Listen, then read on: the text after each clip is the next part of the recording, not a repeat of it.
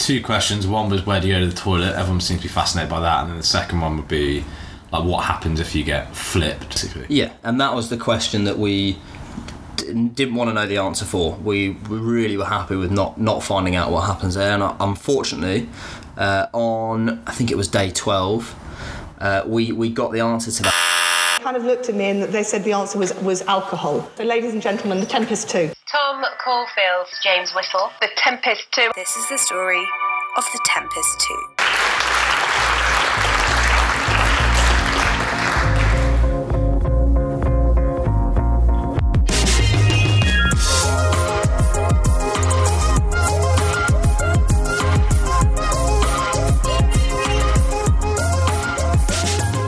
Hi guys, welcome to the Tempest 2 podcast, episode 2. Uh, on the first episode, we kind of spoke about everything in the lead up to our first challenge of rowing the Atlantic from the decision, where it all came from, hurdles along the way, all the fundraising, uh, to eventually arriving in Gran Canaria to to make the thing happen. And on this episode, we're going to look at the first 50% of our row at sea and the calamity that was those first 1500 miles.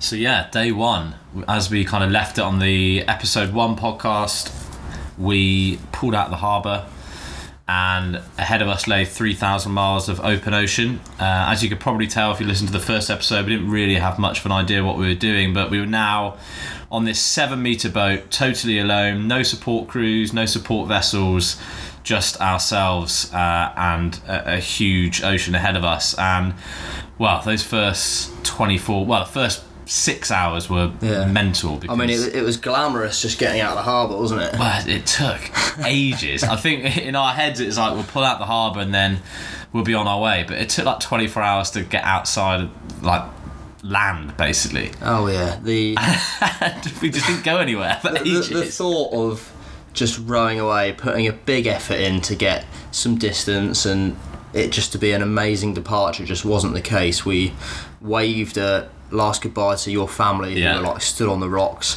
Um, I think for for the sake of that, I just wanted to get away, and the fact that we ping ponged around the harbour whilst they just awkwardly stood and watched It's like, us. it's like when you say goodbye to like a friend when you have a coffee and then you both walk in the same direction. Yeah. that. That's awkward. exactly it. It's like see ya. Then it's like Yeah. see, you, still here. It's like the giant final goodbye to we get in the boat and then we're so close to them for another two hours we could just continue the conversation. And then it was like right okay okay now bye. Starting from now now we go. And uh, god yeah we kind of turned the, the corner and it was it was breezier than we thought it was going to be Yeah. and uh, it was tough I remember losing the first rock paper scissors on that on the road meaning I had to take the first shift um, which was supposed to be two hours and I think after about half an hour you just got on anyway because I wasn't going anywhere and then we both ended up just rowing for ages so But um, that's a good place to start. I think it's worth explaining our shift pattern. yes yeah good point So, to give you some context, we worked on a two hours on, two hours off basis. So, as James said, he took the first shift, uh, and a shift is basically two hours on the oars, whilst the other person is sleeping, stretching, eating, or maintaining the boat. And you basically swap two hours on, two hours off, 24 hours a day until we got to the other side. And we'd never really trained um, for that scenario purely because we didn't have enough time on the boat to do so. Um, and it was a it was a big struggle to begin with. And James took the first shift, and then we swapped over.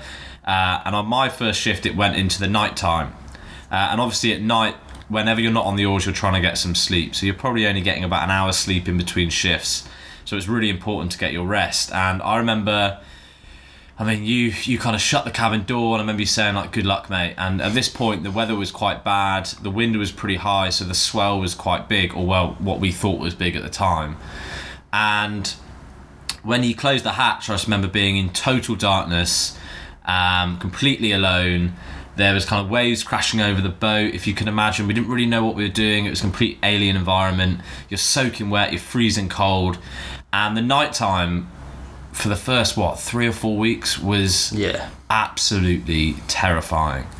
yeah full on I think from that that perspective is is crazy. I'm so I was so glad I didn't have that first night shift on the oars because it's it's not dark street lamp dark. You literally can't see anything around you. You can barely see the hand in front of your face. Uh, so i was absolutely buzzing that i didn't have that shift. So i just gingerly made my way back into the cabin just thinking perfect i'll get my head down for a couple of hours. And uh, that wasn't the case at all. I if you imagine this boat is is basically uh, MDF with resin around it, so it's so thin you can hear absolutely everything that's going on around you. Any little wave that's breaking and hitting the boat. Uh, early on, when we weren't used to it, it sounded like someone was taking a sledgehammer to the side of the boat. So I was lying there trying to sleep, um, not getting a wink whatsoever. Almost looking forward to be doing something other than just lying there, and all the worst thoughts just running through my head, thinking that these waves were massive when well, in reality, we later learned that that was absolutely nothing, and uh, yeah, it was going to be fine. So it was quite, it was quite good in one sense to not be on the oars to begin with and let you take the first night shift. But as soon as I got in the cabin, um, it was a different matter, and it was it was pretty shit to be fair. Well, I think the first, looking back on it, the first one to two weeks was probably, from my point of view, probably the hardest of the whole trip because it was almost like a blur because we weren't sleeping, and then whenever you got on the oars, it almost felt like, like the way it was almost like otherworldly. It was just so. I don't know, so dreamlike, and we were so tired. We were falling asleep on the oars, so we were in and out of consciousness, and you get waken up by a massive wave crashing on top of you, and then you go into the cabin soaking wet, and you, you got to try and take off your wet weather gear, but by the end of that kind of night, you're just leaving it on because you're soaking wet anyway, and you're too tired it was, to take it, it was off. just this yeah it was just this blur of kind of sleep deprived fear fueled kind of adrenaline it was such a weird existence and i remember thinking a couple of times I'd go into the cabin after a shift and and just be completely overwhelmed and just think like this is this is not sustainable Oh, God. i'm not sure i can do this for much longer It, it was the the classic case of trying to put ourselves or, or being well outside of our comfort zone and hoping that at some point we'd get used to it, but it never felt like it was going to happen. It was just like awful for a couple of weeks. So I, like the first day goes by, and I think the initial adrenaline of like leaving and that emotion of like finally we're going to do it had kind of worn off after maybe 24 hours at sea Yeah. After we'd kind of rode that out of our system um, and then yeah things started to get a bit bit weird just i i suffered really badly with seasickness which was you were man down not ideal. Um, we kind of realised in a couple of the training rows that I I was going to potentially get seasickness. Uh, luckily, Tom's mum had some seasickness tablets there um, with her f- from her. I guess a sailing trip before, um, so I took a load of them as um, as we left. I was actually just tripping out, to be fair, for the first for the first good two days at sea.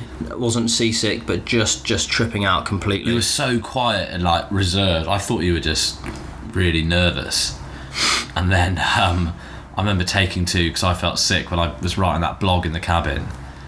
And holy shit! I don't know what my mum was packing, but Jesus. she she must have been gutted when she got back to England. Absolutely risky taking that Yeah, on an know. airplane. Should uh, I don't really want to bring it up with her, but yeah, you, you were taking six of these a day, double dropping each time.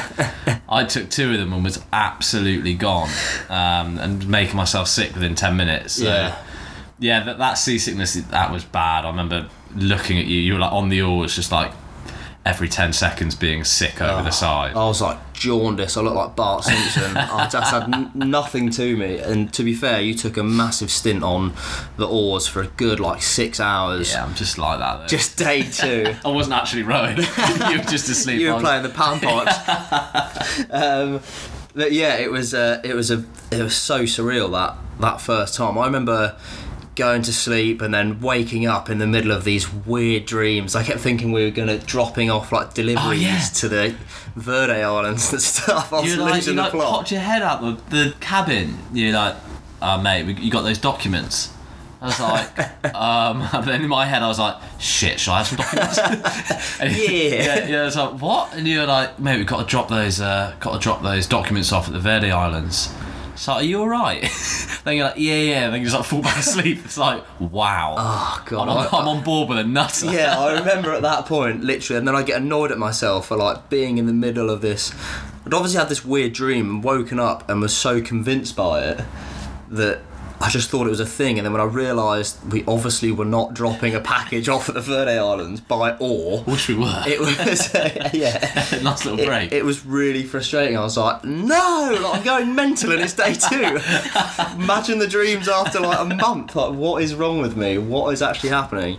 Um, but luckily, after a few days, and uh, I remember you telling me, if, like, all the time, that if you're seasick for more than three days, it's, it's just in your head and you're essentially being a pussy That's what they say, yeah. is it's it's you your head and your body will adapt after two to three days. Anything after that is your just believing that you're still suffering with seasickness. I'm not sure if that's scientific, but whatever No, it is, you said, Someone's like, I'm still really ill. It's like, you pussy! one, you're a liar. It's all you're in your head. Um, but whatever it was, yeah, it worked. And literally after like day two or so, I just felt totally, totally normal. I think I just had to get through it. And um, yeah, and then there's no reason for me to just sit in a cabin for hours and Oh, I watch you. still feel terrible. You're gonna have to do another shift. Um, yeah, and then then we kind of. Well, we definitely didn't get in the flow, but we were getting more used to our two hours on, two hours off, figuring out like when to eat, trying to figure out a pattern of how we're going to do that. I remember quite early on we landed on eating every six hours. So- Yeah. and I think it was literally six in the morning, midnight, six p.m. yeah. and midday. I've done that a really weird way. Midnight, In that order. midday, six in the morning. It's like, right. It's like 10 past six, 10 past Yeah. midnight. very strange. um, but yeah, we we would never changed our uh, what do you call it? Well, what do you call it? Time zone. We Yeah. never we just stayed. No, we sticked on G- GMT, didn't we? yeah, kept it kept it GMT. Um, but then I don't know. Did you feel like we, we were getting used to it after a few days, or it, it took a bit longer? Than It that, took a bit longer. I think um, if you look at how efficient we are by the end of it, it just that routine kind of developed over the first couple of weeks, and I think it's worth mentioning the things we had to do. So obviously, let's say I'm I'm on my two-hour break, um, so I'll try and get some sleep. I'll wake up um, probably 20 minutes before the shift. And it's that feeling of, you know, when your alarm goes off when you've got like a really early flight and it goes off and you're like, oh my god, I've only had like 20 seconds sleep. It feels Yeah. like you've blinked. It's that feeling 12 times a day. And then you sit up, you get dressed, you'll put the jet boil on, get some water out of the um, the water maker, which is basically it filters and purifies the salt water. Make some food, eat that, swap over two hours on the on the oars, and then you swap again, swap again, and it's just once you get into that groove, it, it becomes much easier. But like anything, any new routine or any new habit, it takes that first initial kind of slog and suffering to make it habitual. And we obviously had our rituals of cleaning the boat. Obviously, toilet breaks were key. The uh, the bucket and chuck it method, Yeah, yeah. which we started was quite difficult. You still do that today, don't you? Mate, I'm sat in my house at the moment. There isn't there isn't a, there isn't a porcelain in it. the toilets have never been plumbed It's in. all, it's all buckets.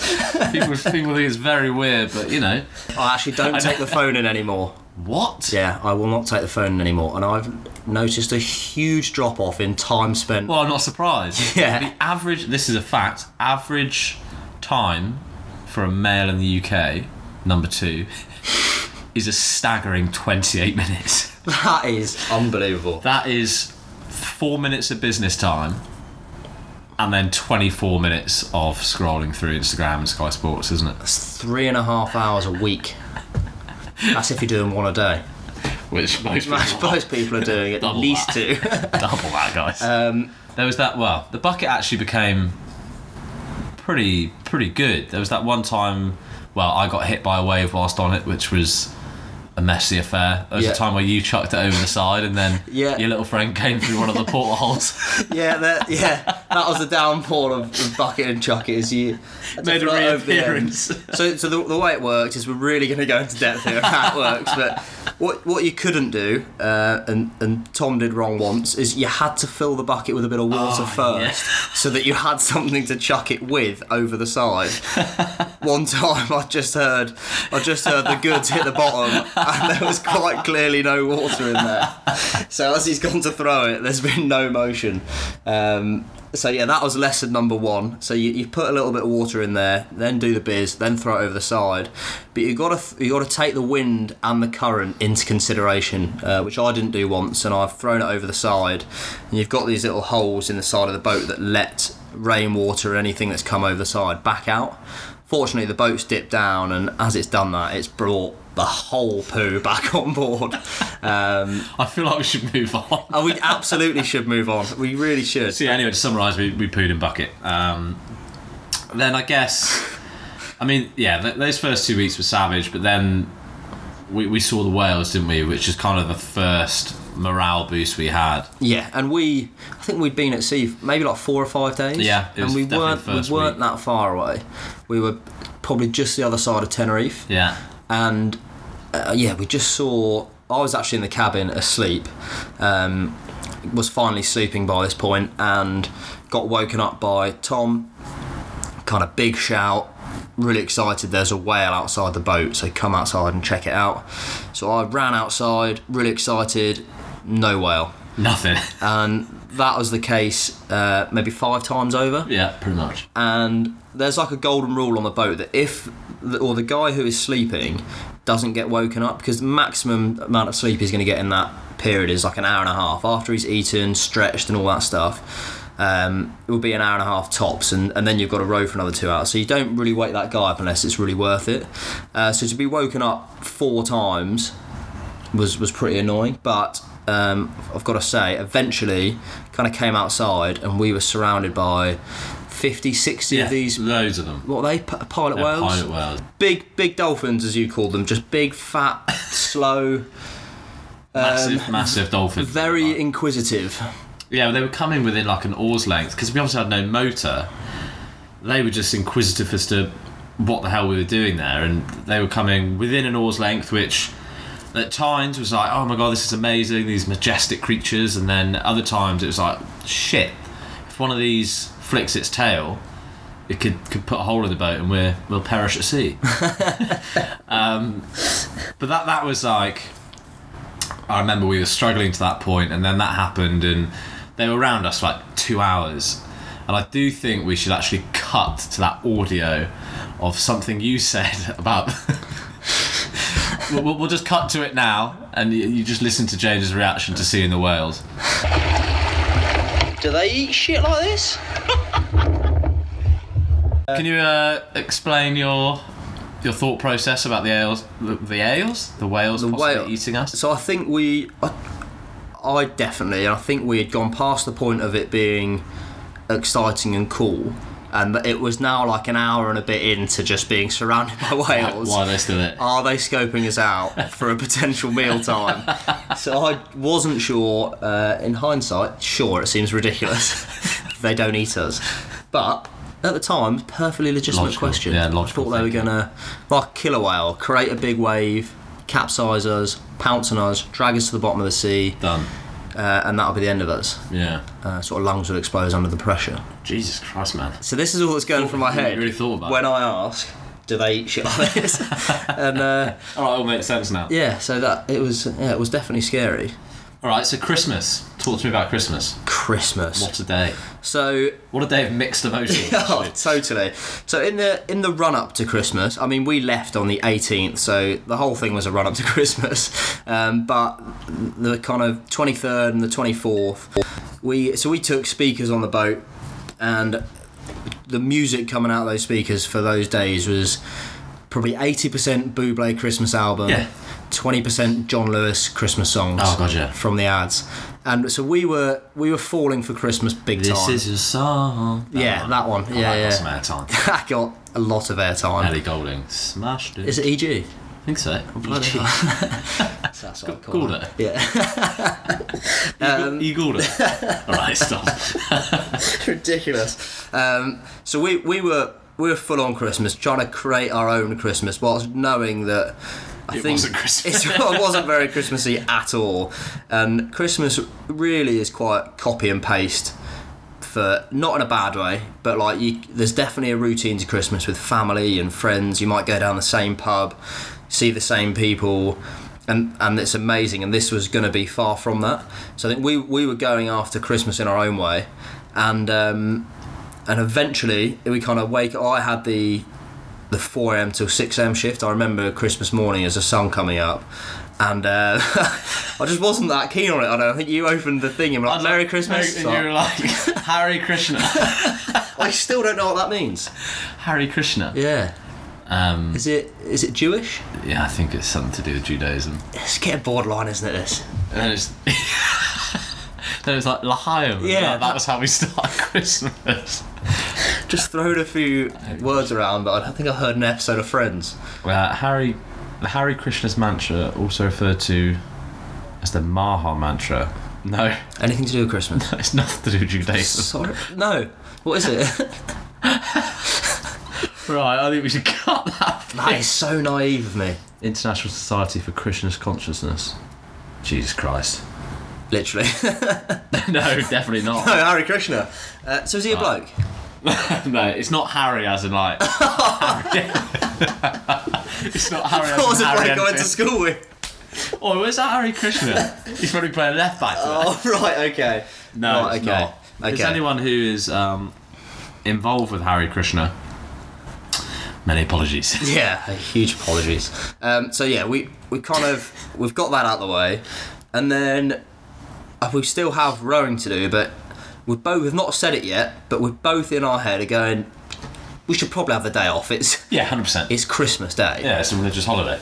Um, Just taking my t-shirt off. It's so hot in here. yeah. So it's the, the hottest day in, in the UK ever. This is the heat wave of 2019, the great Yeah. heat wave. And we're surviving it by recording a pod. Oh God. um, in Sorry, southwest London. But yeah, so the, I mean, did you take that next shift? I think you did, and then we then we settled into a bit of breakfast. Yeah, well, we we had stockings from our families, didn't we? Um, so we knew we had some presents, which were obviously key.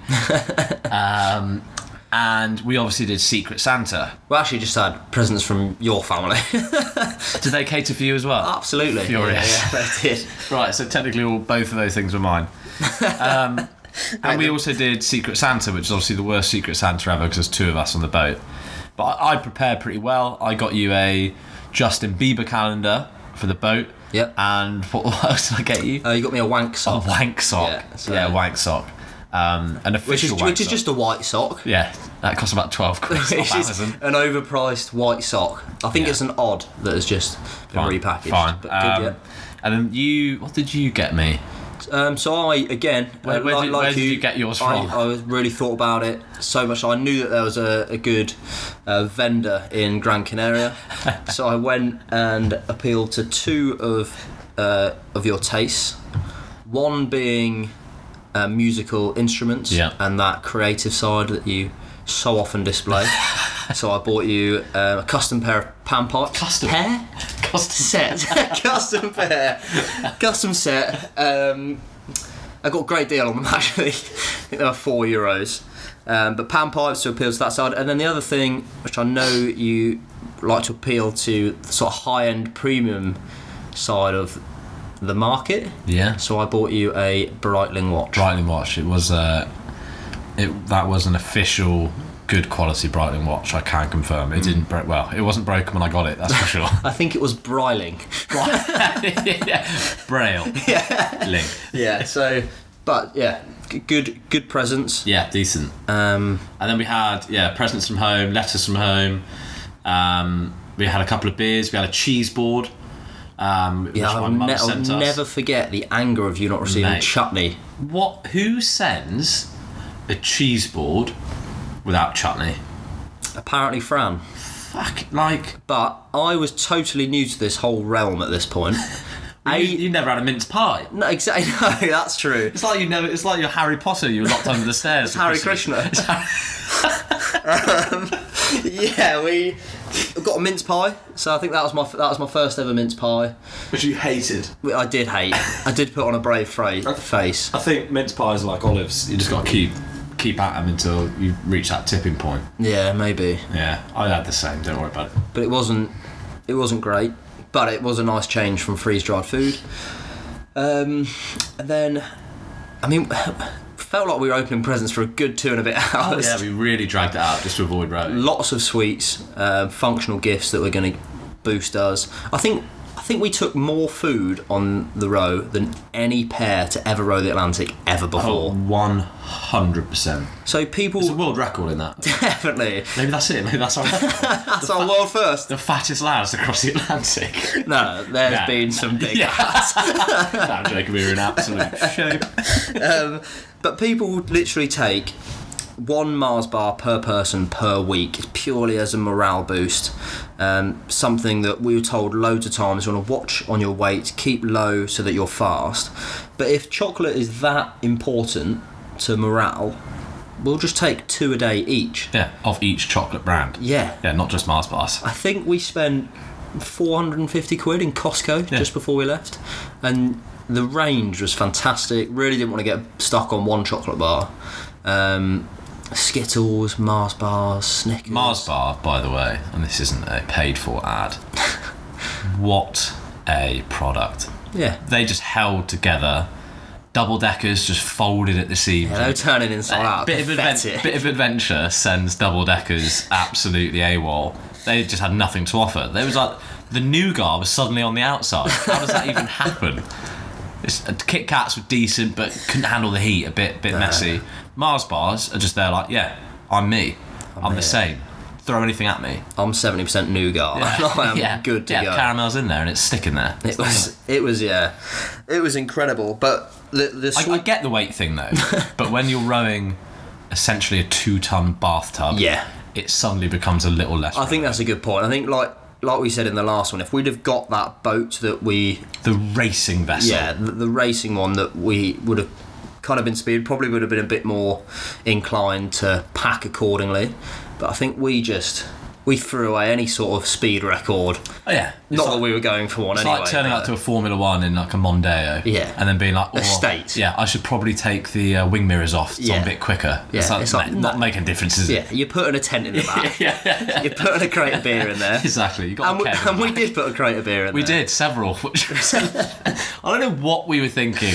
Like that that shows just how wrong we were and like how naive we were. Is you look at the pack list, and yeah, there was thousands of chocolate bars and whatever. We took forty-eight cans of Heineken. We took a twelve pack of Corona. We took four kilos of protein powder. What are we? That's why are we having protein powder? We're just getting jacked up. are we? Ridiculous. We didn't even take it. No, we didn't use any. We poured it out into the ocean. Let the fish have it. Yeah, it's Bulking it's season. absolute bulking on the fish.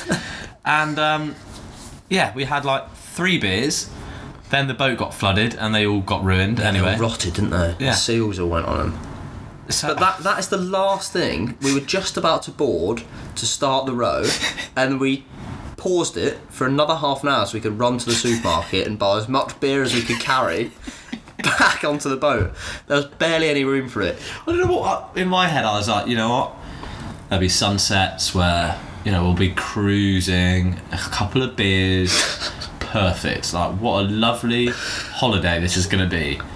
Not the case. Well, we had a beer on Christmas Day. We had a couple of Coronas. Yeah, we did. Yeah. And I remember we were halfway through a Corona, and then because the wind was with us and we were actually moving in the right direction, and then like it just changed, didn't it? Immediately, like the the temperature dropped, and then the wind changed, and suddenly we were being pushed backwards, and the that's kind of a good representation of how quickly moods can swing at sea because Yeah. we were like on top of the world at Christmas in this amazing environment, absolutely loving it, and then suddenly, within ten seconds, the wind changes. And how how did we goes. know that the wind had changed? What what like Well, we did- device did we create? Well, that that was another well, an improvised bit of genius. Again, So when we did our training rows, um, we suddenly realised it's like oh, it's probably quite important that we know which way the wind's coming from. So we spoke to the guys who built the boat, and we were like, "Is there like a windometer? Is that what it's called? Probably not. Is there a windometer? Wind dial? Window? Windex? Windex. What's that's a window cleaner, isn't it? it didn't do that. we were like, "Is it? Where's the device which we need, um, which tells us which way the wind's going? Which is basically a little thing on an antenna, and then it gives you on the the little display unit like a northwesterly wind at 10 knots or whatever it is. And we didn't have that. And we're like oh where is it? And they're like oh it didn't come on your boat because you, your boat was built in the 1800s so we're like oh shit it, that's quite important isn't it? And they're like yeah yeah i guess so. Yeah probably is. And it's like right okay perfect. Well we're leaving tomorrow. So what we did is we got a shoelace um, and tied it to the uh, antenna of our boat so our our windometer was essentially a shoelace blustering in the wind um, and that's how we knew the wind had changed. It did its job. It Very went from, reliable. Yeah, it went from being kind of a, an easterly wind, which was blowing us west, to straight the other way, a westerly wind blowing us east, which is obviously not what you want. And we we now know that when that happens, you don't row into it um, because you don't go anywhere. But we spent the next Oh, man, that's 12, 14 hours Oh my god. at, in the throughout the night rowing two hours on, two hours off as normal, um, and going nowhere. Just Literally going right oar as well. between 0.1 knots and zero knots, and we were just rowing with one oar in our right oar, two hours at a time. Like Oh, it was so tough, and then we'd change shifts, update the next person, and, and say, "Look, mate, I've not gone anywhere there. My right arm's about to fall off. I think things about to change for you. Good luck." And we did that until finally realizing. Well, actually, we didn't even realise. I was doing the morning shift just as the sun was coming up, and then you open the laptop to just check. Um, so we did like once a day, we'd just look at our laptop, see if we had any emails or updates on weather, check any of the systems.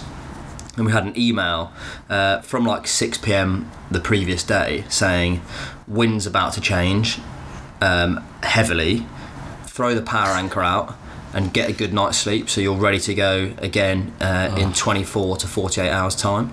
Um, we'd just spent since that email had gone in and we hadn't read th- those 14 hours going nowhere and absolutely killing ourselves. That was it was like strapping forty kilo weight Yeah. to your right arm and yeah. just just doing pulls doing on rows, yeah, Just yeah. all night. The, left oar didn't even go in the water. no just, just I think we even had it in the boat at yeah, points it, didn't there we was no point because it, was- we were just being spun. So all we were doing is essentially we're on a treadmill trying to keep the boat pointing in the right we were personally doing what the para anchor would do yeah, yeah, yeah. Oh yeah, so naive. So, Um, so we eventually, and the, the para anchor is just a, a big parachute that is stored in the cabin at the front of the boat.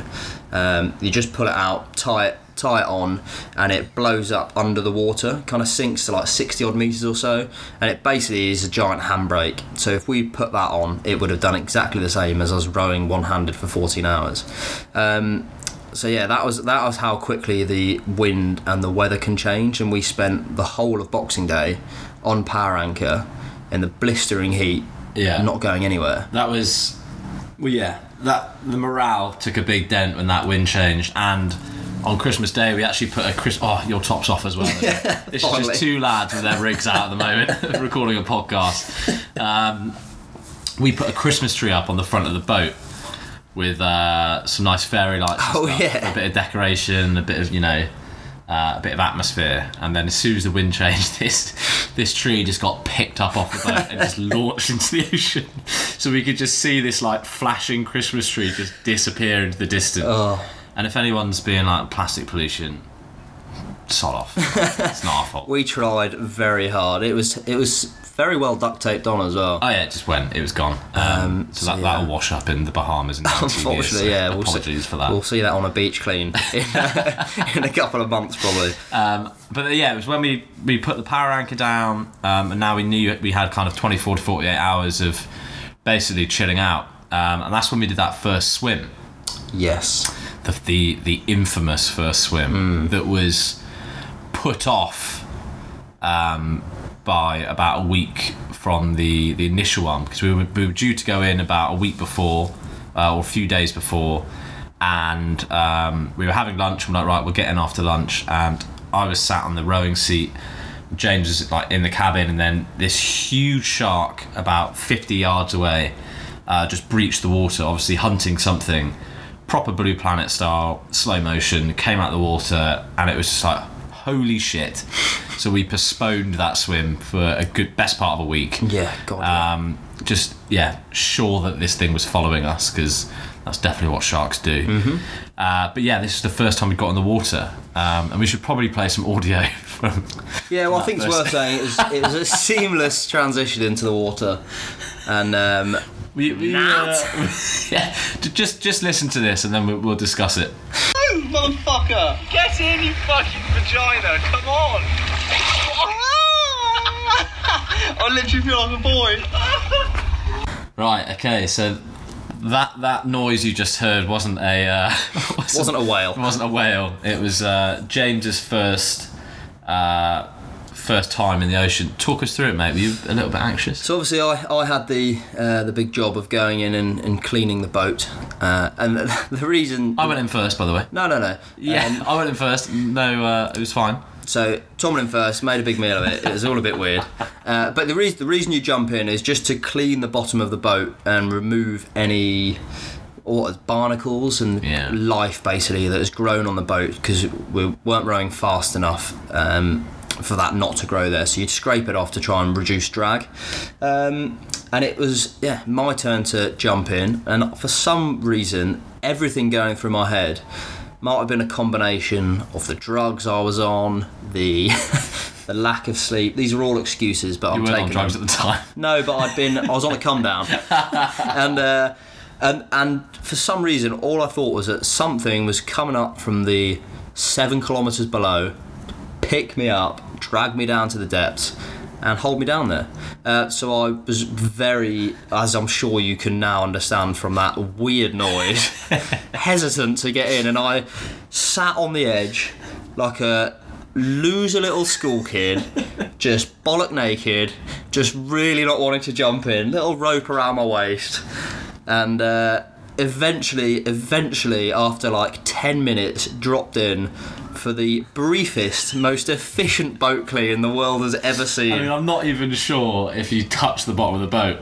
You got you got you got your balls wet and got out basically. think You're was- like it's done. It's like that is definitely not done. I was just surveying the boat, and it, my side was actually clean already. It was fine, but yeah, it was a very, very quick boat clean. But it needed to be done. Um, and then, I mean, the, the second time was far more normal, but it's nowhere near as. It, it was quite. I don't know why it's scary because it's no different than swimming No, a few hundred meters off the land. It's just deeper. yeah. But it's, yeah, but because you, you look everywhere and miles around you, you know you're literally in the middle of the Atlantic and you get in and you look down and it's just you see the sunlight disappearing into the depths and it is quite an ominous feeling. Yeah, I think even just being on the boat for like a couple of weeks at that point, nearly, we it just like is this weird little safety blanket, and then to just like dive off. I it. think the shark not, dive, off it. slide in. yeah, slide very slowly in, and then straight back on the boat. The shark definitely was in our head.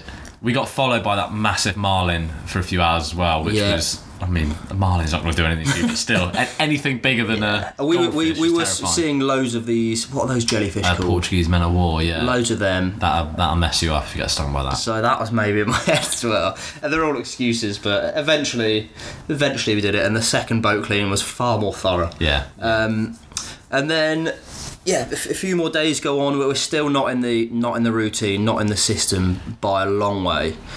But we, I guess, oh, well, I get, probably a good way to start is what was, the question we were asked most before leaving on the row?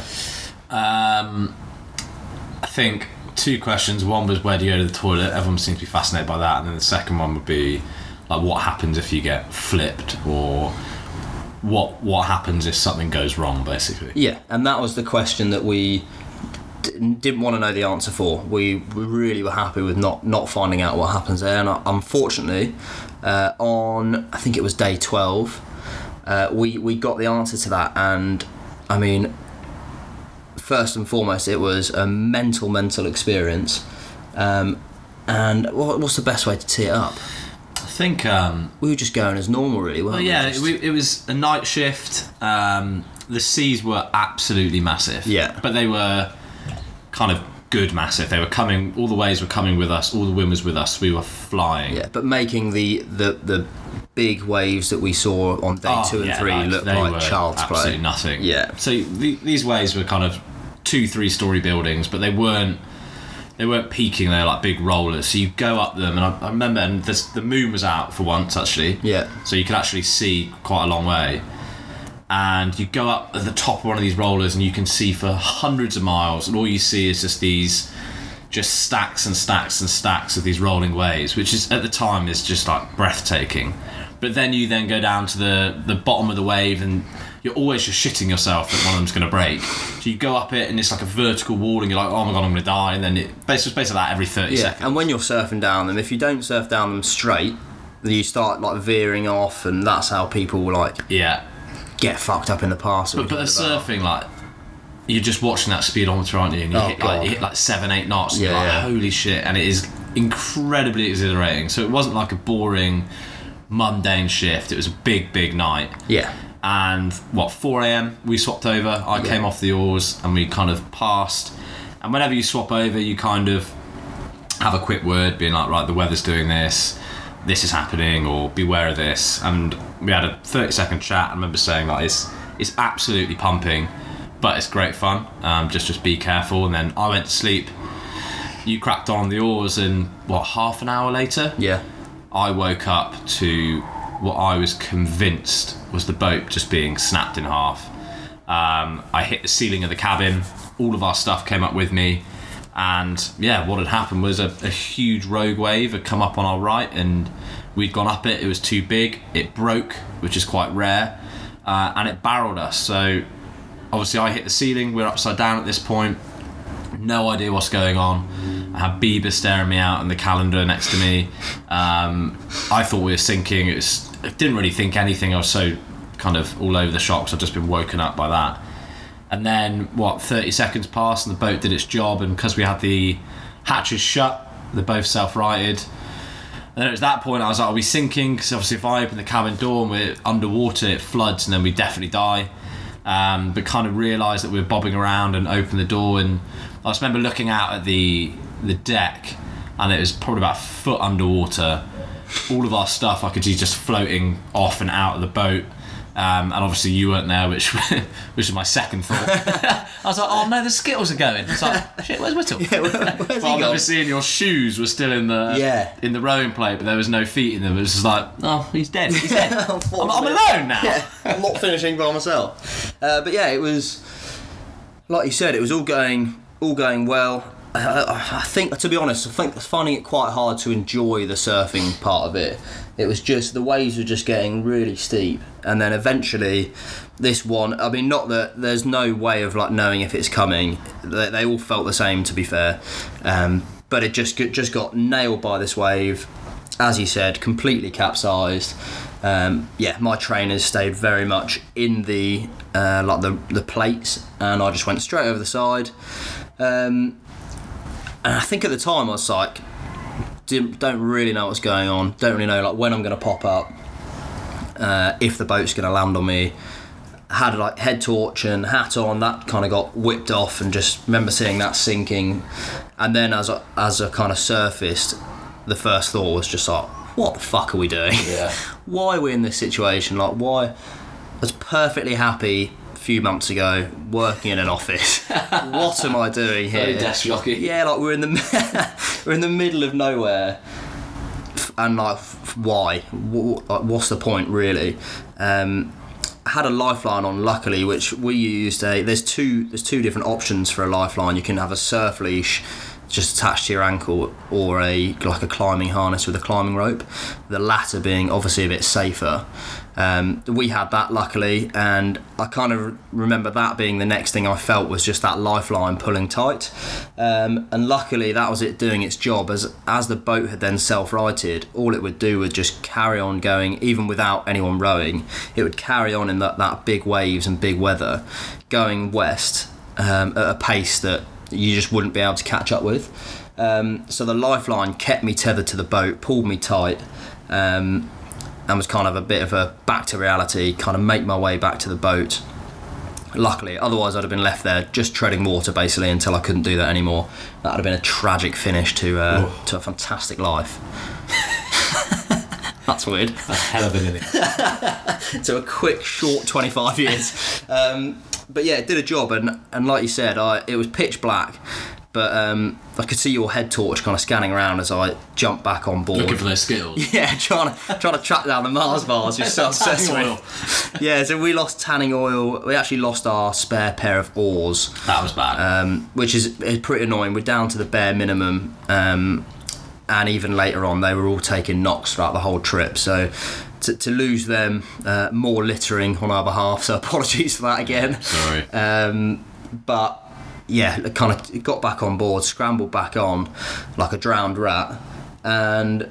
I mean, the sun came up about an hour and a half later, and at which point we were kind of laughing about it, and it was, it was quite, it was kind of weird to then be able to answer that question and and kind of not live to tell the tale, but like having gone through that experience was was actually pretty fucking cool.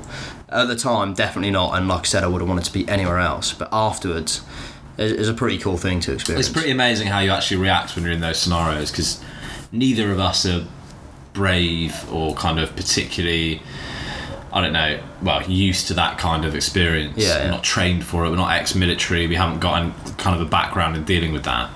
Um, and I, I remember that there was there was no like fear or panic. It was quite a calm environment, and obviously it was it was pretty hectic. I just remember because obviously it's pitch black my my head torch was on that red mode and I just remember the, the red light like flashing everywhere and then just seeing like a glint of like you in the water coming back on and then trying to fix the rudder back on because it had come loose so we were Yeah. drifting sideways which obviously means we are going to get flipped again and every now and again a wave would break over the boat and it was absolute chaos but at the same time the it was relatively kind of calm and composed um, and we went into that kind of process driven mode which is quite interesting that that that is built into everyone I think it's that kind of fight or flight yeah. um, and it was actually quite interesting it's the first time probably in my life that that's been required um, so it's good to know Other than the scrap outside Oceana in yeah, Bristol. yeah, yeah, I dealt with that pretty quickly Yeah, very much fight. yeah I got KO'd pretty quickly so that was over um, But yeah, you're right. I actually think, no, yeah, nothing else was important, and I was totally fine, totally process driven until. Until the song came up when we laughed about it, and then you we kind of went back to normality and back to the rowing, and then at that point I was a I was kind of a bit like shit, like that was actually pretty heavy. It kind of took getting back to that normality to thinking about like the potential of what could have happened, whereas in the immediacy it was all just about sorting shit out and it was actually fine. Um, I had a thought though. Are you saying that we weren't trained for the capsize? yeah Um, I actually think we were incredibly well trained. we did a we did survival at sea as one of our what, courses. what a joke that was It's the most ridiculous course. So we're trying to scope out this survival at sea course, literally trying to prepare ourselves for that worst case scenario that eventually ended up happening for us. Uh, tracking down all these things, and and we eventually end up at a leisure centre Oh, in East absolute London. shithole of a leisure centre. Just what was it even about? It was like how to light a flare. It, it was like, it was like remember at school when you had to make like flotation devices out of your pajamas. yeah. Like first of all, what are you doing there? Why are you wearing pajamas? you, you can't make that have a nice corduroy because that's what I'll be wearing at sea. Heavy duty. But like, we basically lined up a bunch of nerds in life jackets. There was like a, a school swimming lesson going on, so all these like twelve year olds are like, "Fucking losers!" It's like Jesus Christ, I'm getting heckled it. Getting bullied. Yeah, back to school.